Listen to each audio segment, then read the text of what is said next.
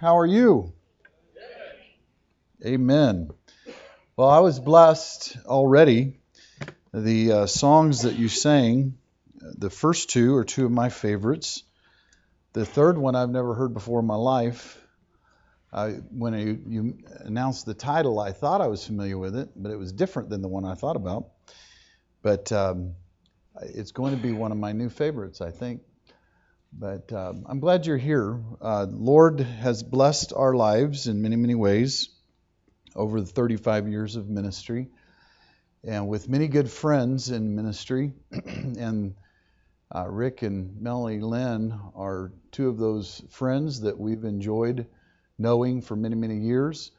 Uh, I love coming here. I love getting ideas from here.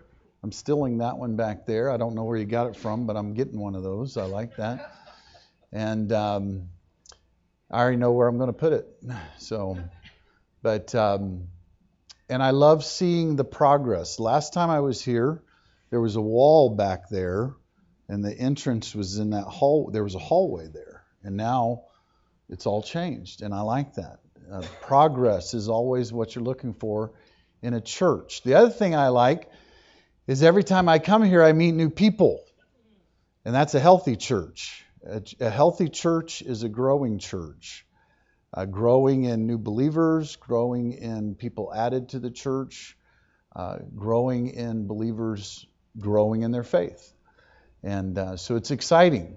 And I'm thankful for what God is doing here and has been doing for 14 years, and He's not done yet. Amen? And here's the key if the church lets the pastor lead, following the Holy Spirit of God working in his life, Christ as the head, and the church works together in unity to God's glory, God will continue to do a great work here. And I hope that you'll do your part. I know He'll do His part. And uh, I know God will do His part. Amen. And aren't you glad the Word of God is still quick and powerful and sharper than any two edged sword? Amen. I want to thank you for uh, being here today and, and all the kindnesses shown to us. I'd like you to take your Bibles and turn, if you would please, to 1 Corinthians chapter 3.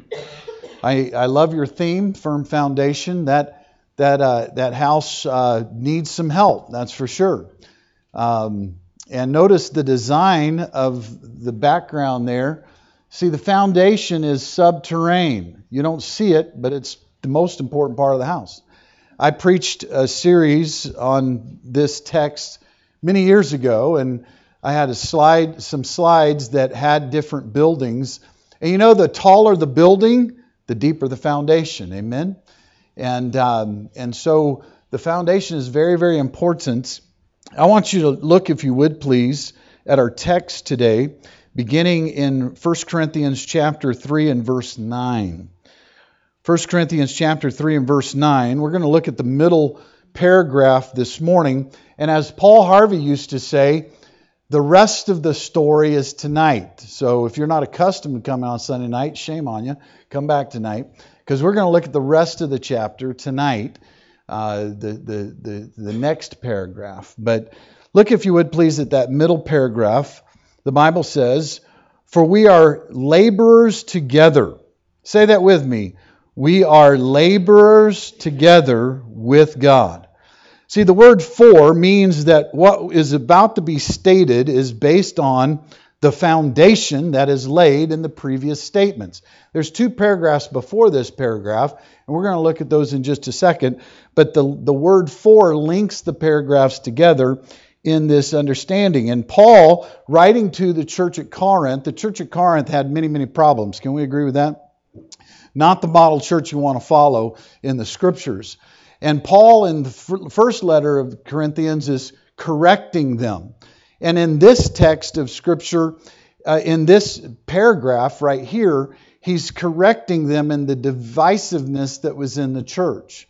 And it was, it was all, you know, usually divisiveness in the church is usually not over doctrine, it's usually over personalities and preferences. Be careful about that, church. Don't let Satan use that to attack here. Amen. And we need to keep our focus on the Lord and not on our our desires, but his desires, because it's his church. He's supposed to be the head of it, right? And we need to keep ourselves submitted to him. For we are laborers together. Ye are God's husbandry.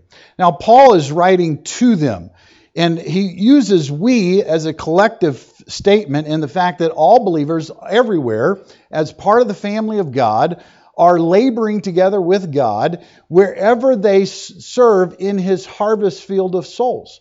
But then he uses the term ye because he's talking specifically to the church at Corinth. And he says, You, there where you are as a church, you are God's husbandry, you, ye are God's building, according to the grace of God, which is given unto me as a wise builder because Paul was part of the beginning of this church. I have laid the foundation, another built thereon. But let every man take heed how he buildeth thereon. Every believer is building on the foundation of Christ. You're building your life. And as you build your life, you're helping to be a tool in God's hand to build his church where you're part of. Goes on and it says, For other foundation can no man lay than that is laid, which is Jesus Christ. Now, if any man build upon this foundation, and he's talking about the foundation of Jesus Christ, the foundation of our faith, the foundation of the church, the foundation of our Christian life. And then he talks about building materials. Now, any building the, the quality of the building starts with the foundation. But the quality of the building continues with the materials that are used in the construction. And if you use, you may have a great foundation, but if you use sub quality materials, your house is going to have problems. The foundation may hold it, but the house structure itself is going to have problems. So he talks about the building materials for the Christian life. And he uses he uses things that are that are common in that day and in our day. He uses first of all uh, minerals, gold, silver, precious stones, and then he uses wood, hay and stubble. And the first 3 are not combustible. The next three are completely combustible. The first three will survive fire. If you have gold or silver in your home or precious stones in your home and you have a fire, the gold and the silver will still be there. It may not be in the form it was before, but it'll still be there, correct? The precious stones will still be there. They may be a little darkened with smoke, but you can clean them up. They're still there. Now, the, the wood probably won't be there. And if you have any any hay, used to they used hay for insulation. Not the best idea uh, these days. Uh, there's better materials for that, right? But if you use hay, it's going to burn up. And if you use stubble, it's going to burn up. It's going to be gone. There's going to be nothing but ash left over. And then he continues on in verse 13 every man's work. So we already saw every man stated in verse 10. And here it talks about every man again, every believer. Every believer's work shall be made manifest, for the day, the day, shall declare it.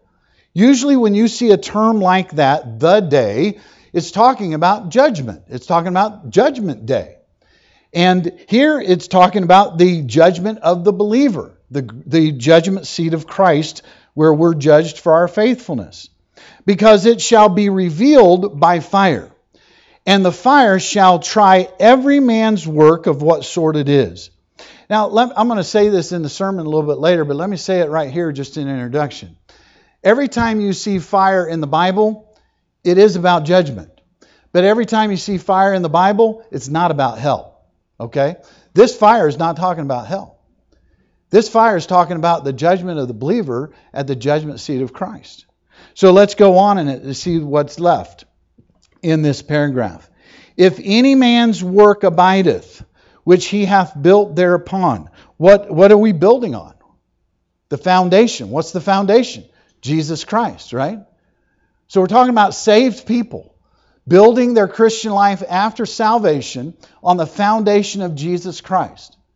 And we're talking about the judgment of Jesus Christ, the judgment seat of Christ, judging our life we lived and built after putting our faith in Jesus Christ. We're not judged for our sin. I don't know about you, but I'm very thankful for that. In fact, one of the songs spoke about that. He paid the price of our, our sin on the cross. Aren't you thankful for that? We're judged for our faithfulness and our faithfulness to the Lord after salvation. It goes on, if, if any man's work abideth, which he hath built thereon, he shall receive reward. The believer's judgment is for reward. The lost person's judgment is for condemnation. There is therefore now no condemnation for them that are in Christ Jesus. Praise the Lord for that. Amen. Romans 8 1. And then the last verse of the paragraph it says, If any man's work shall be burned by the righteous holiness of Jesus Christ, he shall suffer loss. There will be some loss, not loss of the reward we've already attained, but loss of reward we could have had. I liken this to Moses and uh, coming to the promised land. Moses could not enter the promised land, correct? Right? Why? Because he was unfaithful. He disobeyed God. But what did God allow him to do by his grace? He could look into it. See, Moses could see what could have been for him but he missed out. See, there's going to be rewards we could have had in heaven. But in the judgment seat of Christ, we're going to miss out on those because of our lack of faithfulness. But thank God, the faithfulness that we did have, we will still be rewarded for. Aren't you thankful for that? Amen. But look at the last phrase but he himself shall be saved, yet so as by fire. Let's ask the Lord's blessing on His Word and let's dig into the text. Our dear Heavenly Father, we do thank you for your Word. We thank you for these that have gathered here in this place. Lord, we thank you for every member of this church. We thank you for every fellow uh, f- uh, faithful attender of this church. We thank you for any guests that are here today. And we pray that you would bless in this service. We pray that you would work in this service. We pray that you would grow believers in their faith, that you would draw anyone that doesn't know you as their Savior to salvation. Lord, if there's anyone that's out of fellowship with you uh, and they, they are not being faithful to you, I pray that today would be a day of rededication to you. And Lord, that most of all, in all things said and done, you will be glorified, is our greatest prayer in Jesus' name. Amen. I want to just draw back a little bit here, and the, the word for in verse 9, as I mentioned before, it links together this paragraph we're looking at with the previous paragraph. I want to just read through that and give you the, the foundation of this text. The Bible says in verse 1 And I, brethren, could not speak unto you as unto spiritual, but as unto carnal, even as unto babes in Christ. So Paul is addressing the problem in the church. And these, these are people who've been saved, many of them been saved for years, and they ought to be leaders in the church. They ought to be helping the church be spiritual. They ought to be teachers in the church. They ought to be a spiritual strength to the church. But he calls them carnal and he calls them babes. The idea of babes is they hadn't grown. Everybody be- begins as a baby, right? Physically, we all begin as a baby, right? But after a few years, there ought to be some progress, right? There ought to be some walking, there ought to be some talking, there ought to be some you know, learning some cognitive skills. There ought to be some of that going on, and that means we have growth, we have progress. The same thing is true for Christians. We all start as babes in Christ. The Bible uses that terminology in, in the book of Timothy. Uh, and, and we all start that way. But the Bible also tells us He wants us to grow. In Peter, excuse me, in Peter, he tells us to grow in grace and the knowledge of our Lord Jesus Christ. In, in Peter, 1 Peter 2 2, it says, As newborn babes desire the sincere milk of the word that you may grow thereby. So God's desire for every believer is to grow. Not just for the pastor, not just for the missionary, not just for the, mission, the evangelist, not just for the, the super Christian. No, every Christian, it, it is the will of God for every lost person to get saved, every saved person to grow and mature in their faith. And Paul says part of the problem in the church at Corinth, and let me say this today part of the problem in any church that is having a spiritual problem in the church is the problem is that Christians aren't growing and walking with God and living to the glory of God. They're carnal and they're babes in Christ. You want to help your church grow? Grow as a Christian. You want to help your church be blessed of God? Be a Christian that God can bless. We always talk about God bless America. The problem is we don't have enough Americans blessing God. That limits the blessing of God. But that's not just true nationally, that's true in a church family. You determine God's blessing on His church that you're part of by His blessing in your life. And that's also true in a Christian family. Every individual, from dad to mom to teenager to child, every individual in a Christian home, they have total impact on God's blessing in that home. You either help your home be blessed by God or you limit the blessings of God in your home by how you walk with God, how you honor God, how you grow in the Lord. You can either help it or you can be you, you can hurt it. I told my kids growing up, I tell my adopted kids growing up, I tell my church family, you're either part of the solution or you're part of the problem. It's as simple as that. Amen. And that's, that's true. We need to be part of the solution. Amen. We need to be growing in the Lord. And Paul says the problem with this church was they were carnal Christians and they were babes in Christ. I have fed you with milk, he says, and not with meat, for hitherto you're not able to bear it.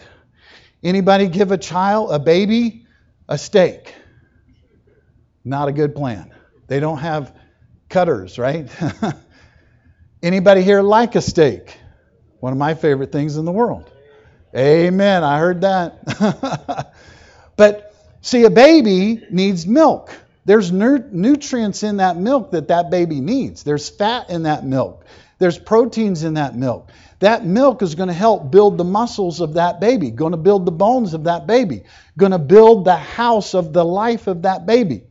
Now, at my age, I probably need more milk than I drink, but I also need meat, right? Because at my age and my size, I need more protein content than is in that milk.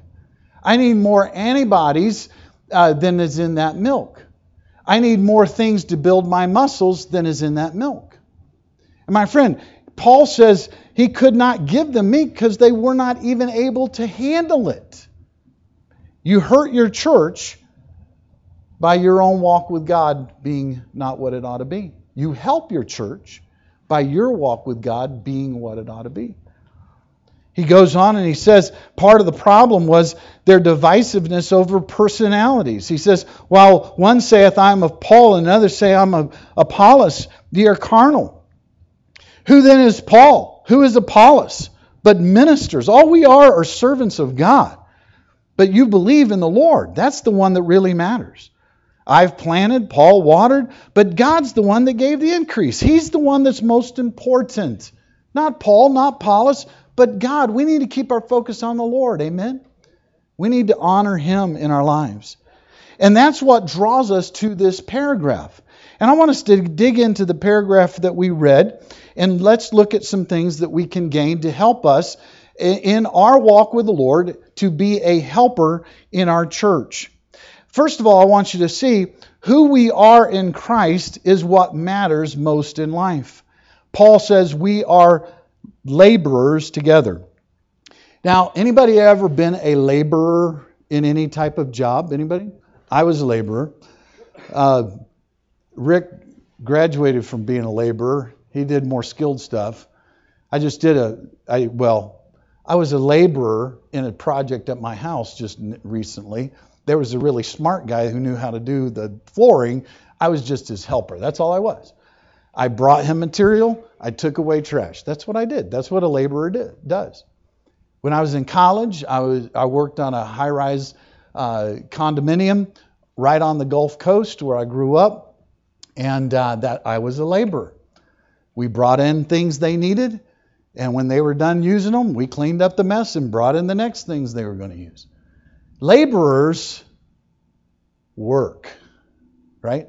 Labor, work kind of goes together, right?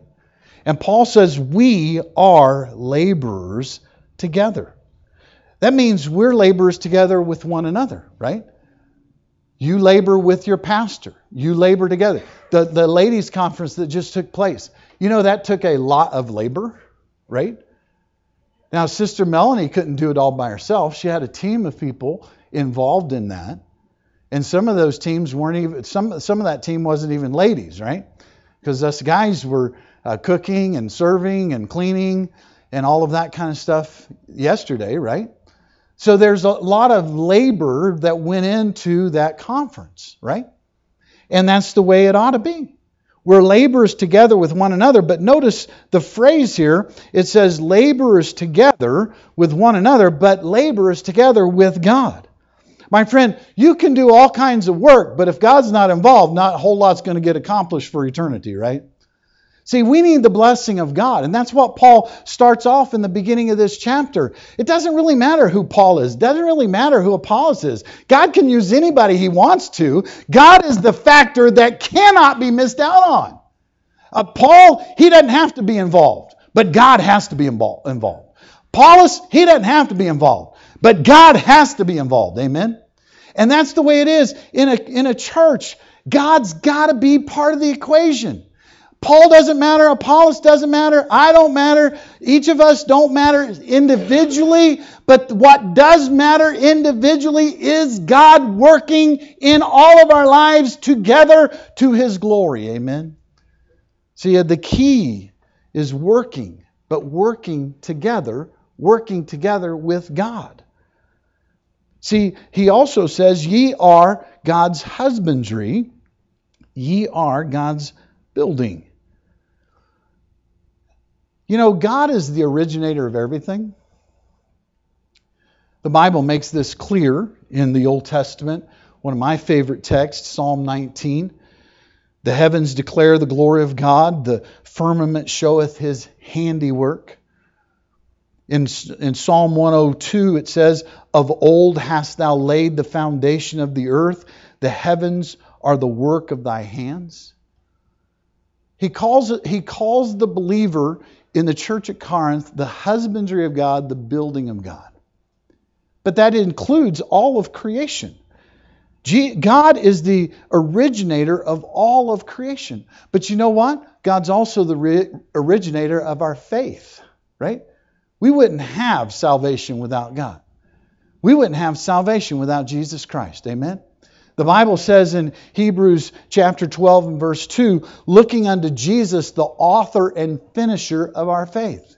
He's the originator of our faith. He is the one that paid the price. We are complete in Him and only in Him. He's what really matters in our salvation. We don't do anything to gain our salvation, but to admit that we need it to the one who makes it possible. Amen? You don't save you. You just ask the one who can save you to save you, and you admit you need it because of your sin. Amen? He's the one that saves you. He's also the one that grows you. But just like you make yourself available for salvation by admitting your need and turning to Him in faith and asking Him to cleanse you, the same is true to grow as a Christian. You have to make yourself available and ask Him to work in your heart. You've got to get into the Word and feed on the Word so it can nourish you and grow you. But He's the one that grows you and matures you and uses you to His glory in your life individually and in your life collectively as a church family serving Him. Amen. He's the one that does it. He is, you cannot accomplish anything for eternity without Him being involved. Nothing. See, He's the originator. He's the originator of creation. He's the originator of life. He's the originator of church. He's the originator of faith. He's the originator of it all. Jesus is the foundation of our faith. He is the foundation of his church. He's also the head of the church. Jesus is the one that said in Matthew, I will build my church, and the gates of hell shall not prevail against it. Amen. He's it. He's what matters most. You know what? The grace of God and the amazing thing is that He's willing to let us be involved in the process. Isn't that a great thing? I mean, He's willing to come live inside of us to help us bring Him glory. He's willing to use us to spread His gospel around the corner and around the world. He's willing to allow us to come before Him and to worship Him and bring Him glory. My friend, if He didn't make that possible, it wouldn't be possible. Aren't you glad He's willing to do that? Amen. Aren't you glad He made that possible? See, He says, we, Ye are His husbandry. And the idea is fruit. Either, you know, a vineyard or orchard, but husbandry has to do with the work engaged in bringing forth the fruit. You know, an orchard or a vineyard needs several things that the husbandman does to bring forth good fruit. They've got to do some pruning. A, a, tree that is not taken care of and maintained, it's going to have a lot of wood and not a lot of good fruit. So it's got to be pruned. It's got to be fertilized. It's got to be watered. And that fruit, that fruit is not useful unless somebody harvests it, right? I'm going to get home tomorrow and I'm going to have a bunch of pears on the ground and a bunch of plums on the ground because I'm not there to pick them up right now. I'll have to pick them up when I get back, right? They're not going to pick themselves up, right?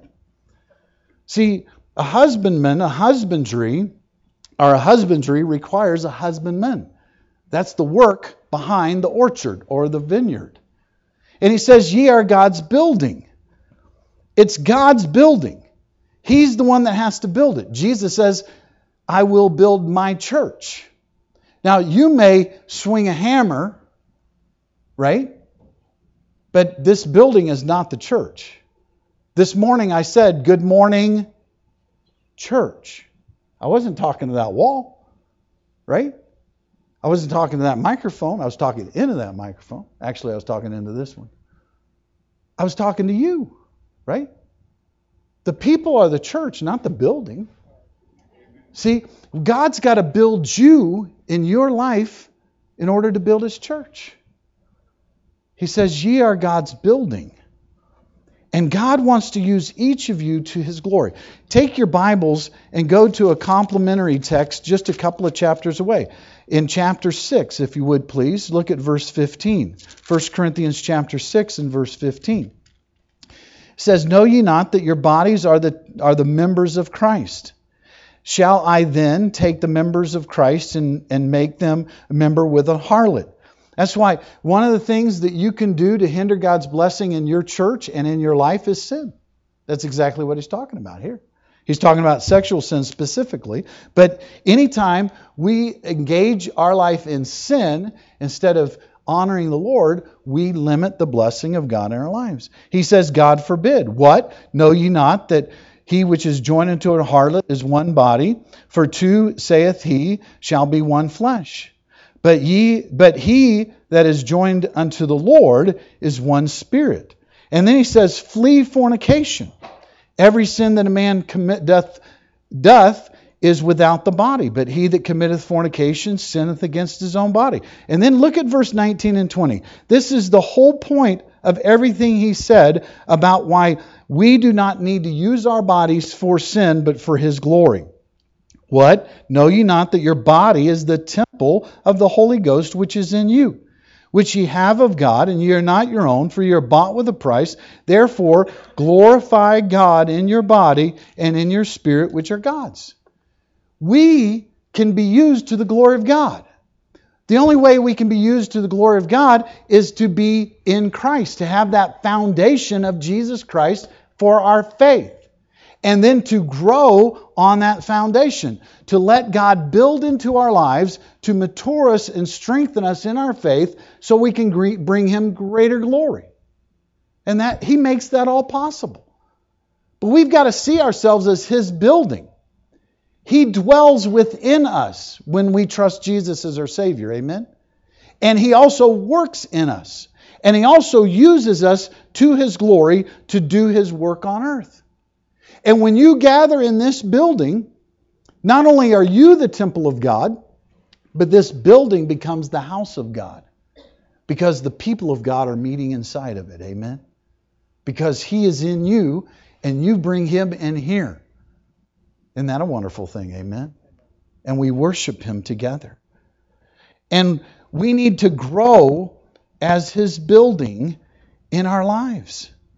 You know, when the Bible talks about the church, it always talks about God building it. You know, the thing that God talks about man building that's an object of worship all through the Bible? Idols. See, when we start trying to build it our way, you know what we're building? An idol. And an idol takes away from the glory of God, not adds to it. And to think, you say, well, I'm saved. I'm not, I don't worship idols, I worship the Lord. Well, actually, if you're the one that's manipulating and putting it together and getting it all accomplished all on your own, it actually is not of the Lord. It is actually of you. And that really is an idol, isn't it? So you got to be careful who's building. You got to make sure the Lord's building in your life. You got to make sure you're building the way He wants it built. You need to make sure you're following His blueprints. You know, when you build a building, you got blueprints. And there's structural blueprints, like the part you see, but there's also blueprints that give specifications on the foundation. And a builder the, the builder you want to build your house is a builder who knows how to read those blueprints and to follow those blueprints and not go rogue and do his own thing. You want them to follow the prints. My friend, God's given us the blueprints for how he wants our lives to be built to his glory. And if we're not in the book, we're not building the way he wants it built. And it's great to come to church and get in the book, but my friend, he wants to work in your life at home alone with him, where you're getting into the Word and you're reading it and you're letting him speak to your life. You're letting him grow you even beyond what the Lord does through the pastor here when you gather together together.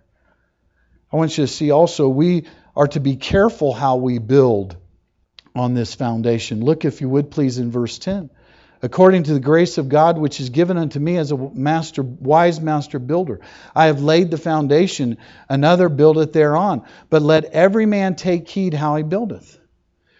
The found, we got every building begins with a foundation. In fact in our area I don't know what it's like here back in the old days they did not build houses on foundations. And if you buy one of those and you try to get a mortgage on it you're not going to get it unless you put the foundation under it. and here, the, the God, our Paul says, I've laid the foundation. That's Jesus Christ. He witnessed to them. He shared the gospel with them. They got saved by putting their faith in Jesus Christ. Jesus became their foundation. Paul was the one that communicated that truth to them. But we all have to start with that foundation. You know, there's no foundation that is eternal for your life but Jesus Christ. That's it. The only firm foundation that will be firm for eternity for your life is Jesus Christ. That's it. You cannot, and that's the sad thing. I see there's young people in this room, and that's a great thing.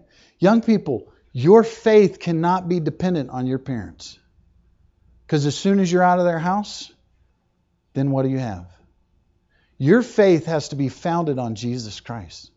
Now, your parents may be an example, they may be an influence, and praise the Lord if they are. But sooner or later, as a young person, and it's better as a teenager than it is even as a young adult. But sooner or later, if you're going to keep walking with God, if you're going to keep growing in the Lord, if you're going to keep bringing glory to God and, and, and being used to His glory as a child of God, your faith has got to become your own. Not only in knowing Jesus as your Savior, but growing in Him. It's got to be yours. You've got to make it yours.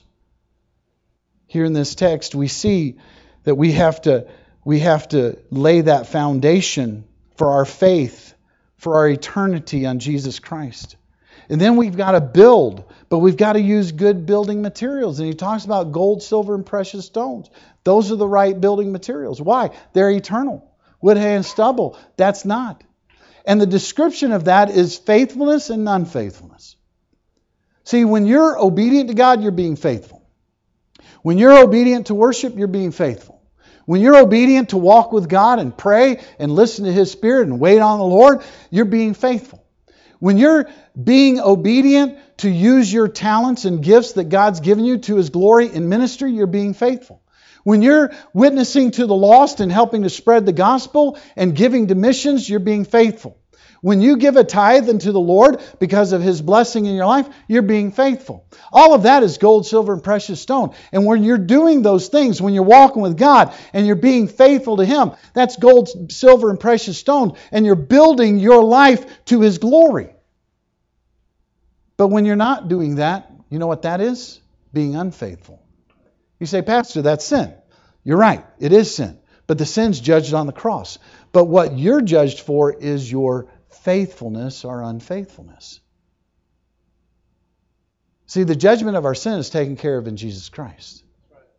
But the judgment of our faithfulness is taken care of us standing before Jesus Christ. And it's not our sin that's going to hinder us, it's our faithfulness or lack thereof that's going to hinder us. When I'm not spending time in prayer, talking to God, I'm not being faithful. That's wood, hay, and stubble. When the Holy Spirit prompts me to hand somebody a gospel tract, or when I'm at a restaurant, I was, I was irritated with myself. I was at a restaurant last night and I paid the bill and I looked in my wallet for a gospel tract and I didn't have one. I was so irritated. But I didn't quit, I didn't give up. I took one of my business cards and I wrote, Thank you, Damon. And I point and I put an asterisk by the, the, the website and said, Look that up right there. Hopefully he does. I don't know. But if he goes to our website, he'll see the gospel. If he hears one of our messages, he'll hear the gospel. see, I, I want to be faithful. I want to be faithful. I don't want, I got way too much wood, hay, and stubble already. I don't need any more. I need to be faithful. See, we need to be careful what we build with. We need to do God's will. We need to live out God's holiness. And we need to follow the blueprint of God's Word. I want you to see also the foundation of our faith determines the outcome of our life. Paul says in verse 11, other foundation can no man lay than that is laid, which is Jesus Christ. That, that matters, that is everything in life and eternity. What you do with Jesus, that is your greatest decision you'll ever make in your life. Some people will ignore Jesus, they won't make it to heaven. Some people will entertain Jesus, but not embrace Jesus. That won't get them to heaven.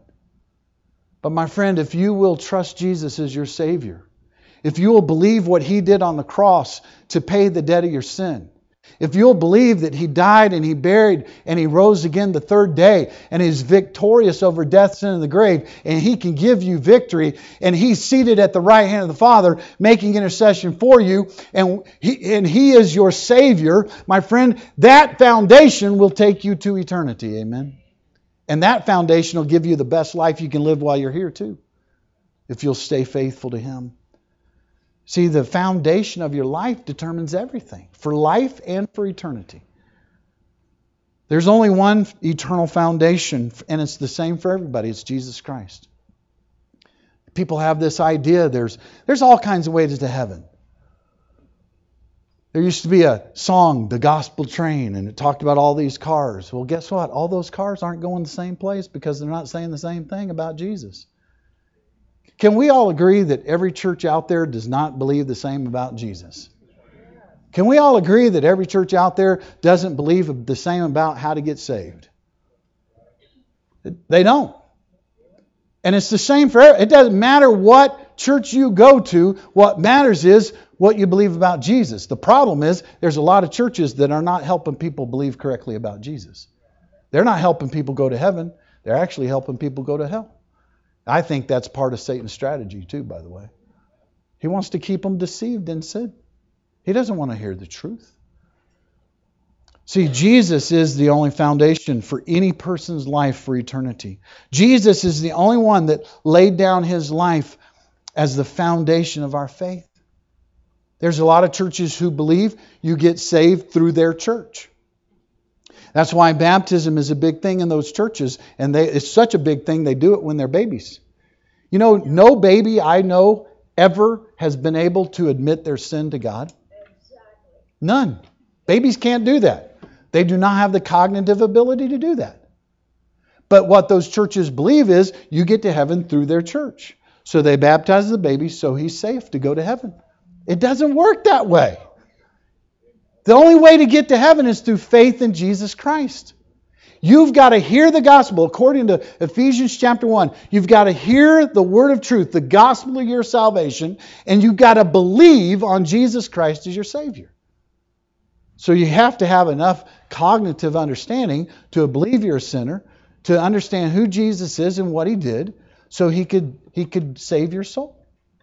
Now, thankfully, at the age of eight, I grew up going to church. I grew up in a Christian home, and at the age of eight, it dawned on me one day at church camp, listening to the preacher preach, that my sin was against God. That was the first time I ever realized that. Now, I'm sure I heard it before, but that day it got my attention. Now, I knew I was a sinner. I got spanked all the time. So there's no question I was a sinner. But my mom usually was spanking me, sometimes my dad. So my sin was against them, right? But not just against them, it was against God too. See, that day I realized my sin was against God, and that was a more serious problem, my sin being against my parents. That's the day it dawned on me I got a big problem. I need Jesus to save me because my sin's against God. See, we determine how we build our life on the foundation of Jesus Christ. We determine if any man build upon this foundation. We, every one of us, determine that in our life. You can't say, when you stand before Jesus, guess what? It's just going to be you. You can't say, well, my pastor, he really wasn't that good. It wasn't, won't work. It's you. Well, my wife kind of drug me down. She's not going to be there. It's you. My kids, they were just a handful. I just didn't have any time to walk with God. No, you there are no excuses, nobody to blame. It's just you and Jesus. That's it. You determine how you build your Christian life. You determine how you yield to God in your life. You determine. You know, there's a lot of things we do not have total control over in our life. You don't have total control over your health. You can eat right, exercise right, do everything right, and still get cancer. Right?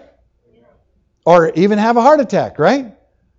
You, you don't have total control over your health. Now, you do influence your health, but you do not have total control over your health. But there's one thing everybody here, everybody here has total control over your faithfulness to God.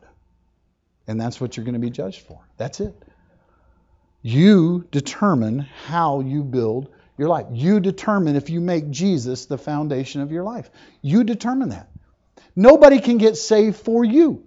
You have to trust Jesus as your Savior. You determine that foundation. You determine your faithfulness. You determine how you build your life. And guess what else? You determine your obedience to God. You determine your yieldedness to Him. That's how you build. But you also will give an account for your life to the Lord. Every man's work shall be made manifest.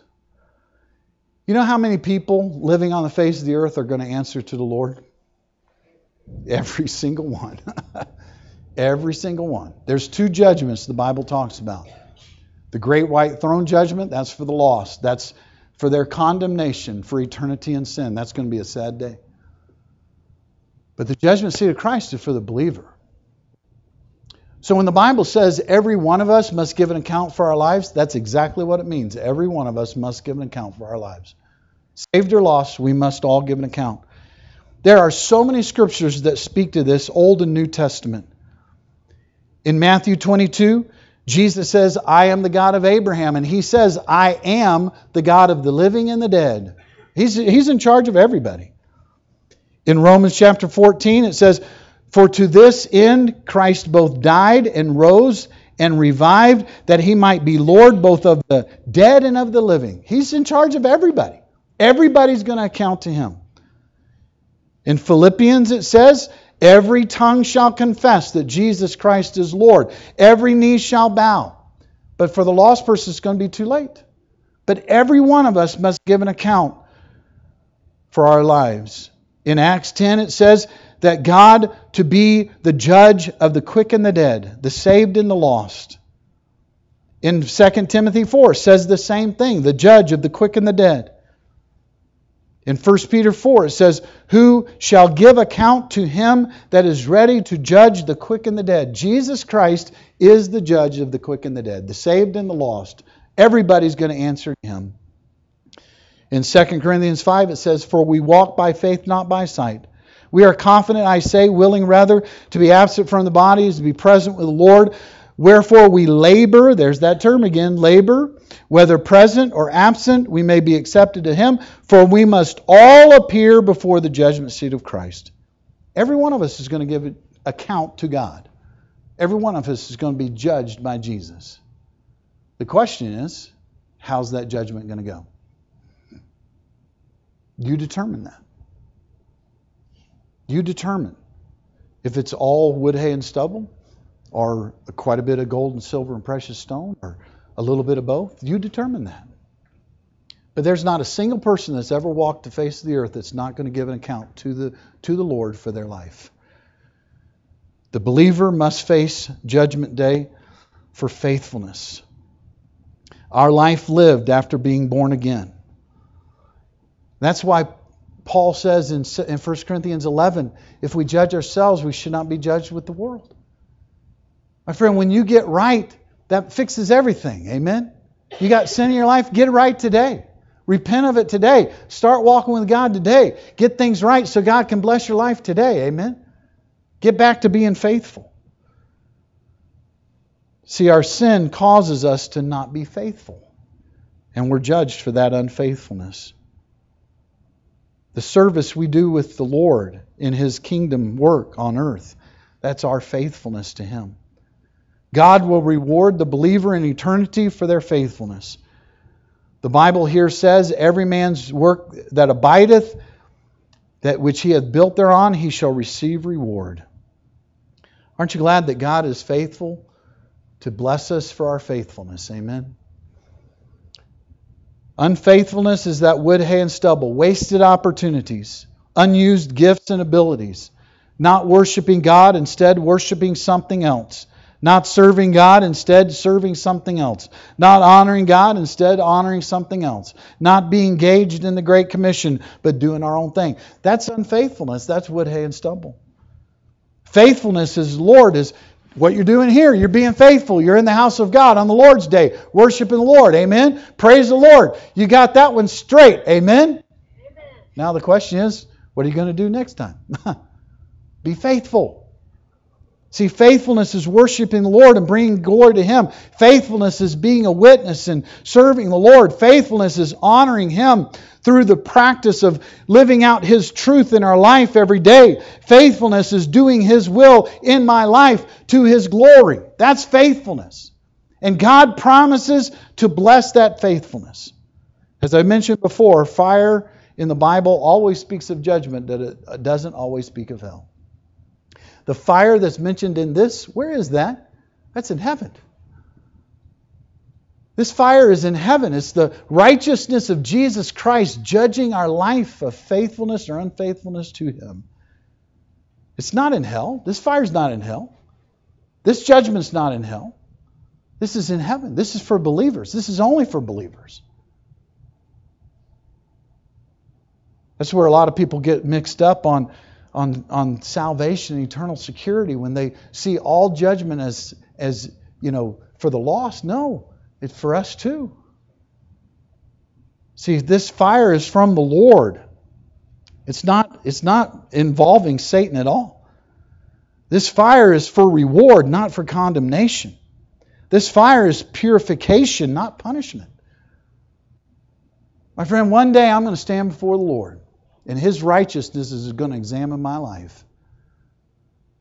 And it's going to purify it because all the wood, hay, and stubble is going to be burned up. All that's going to be left is ashes.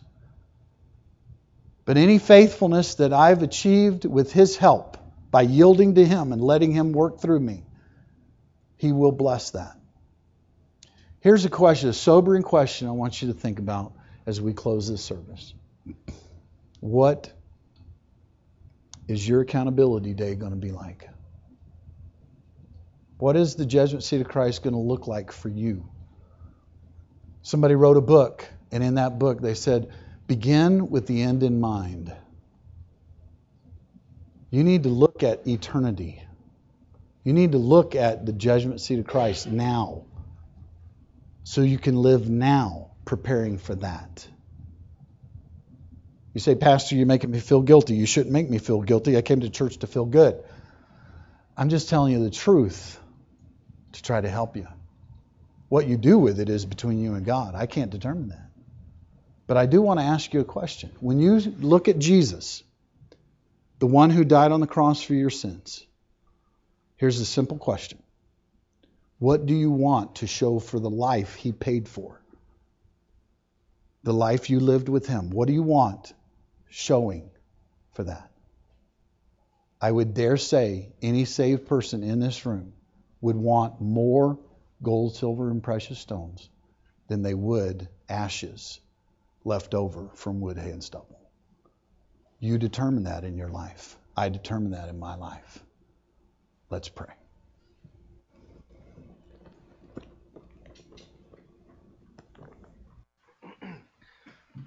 With your heads bowed and your eyes closed,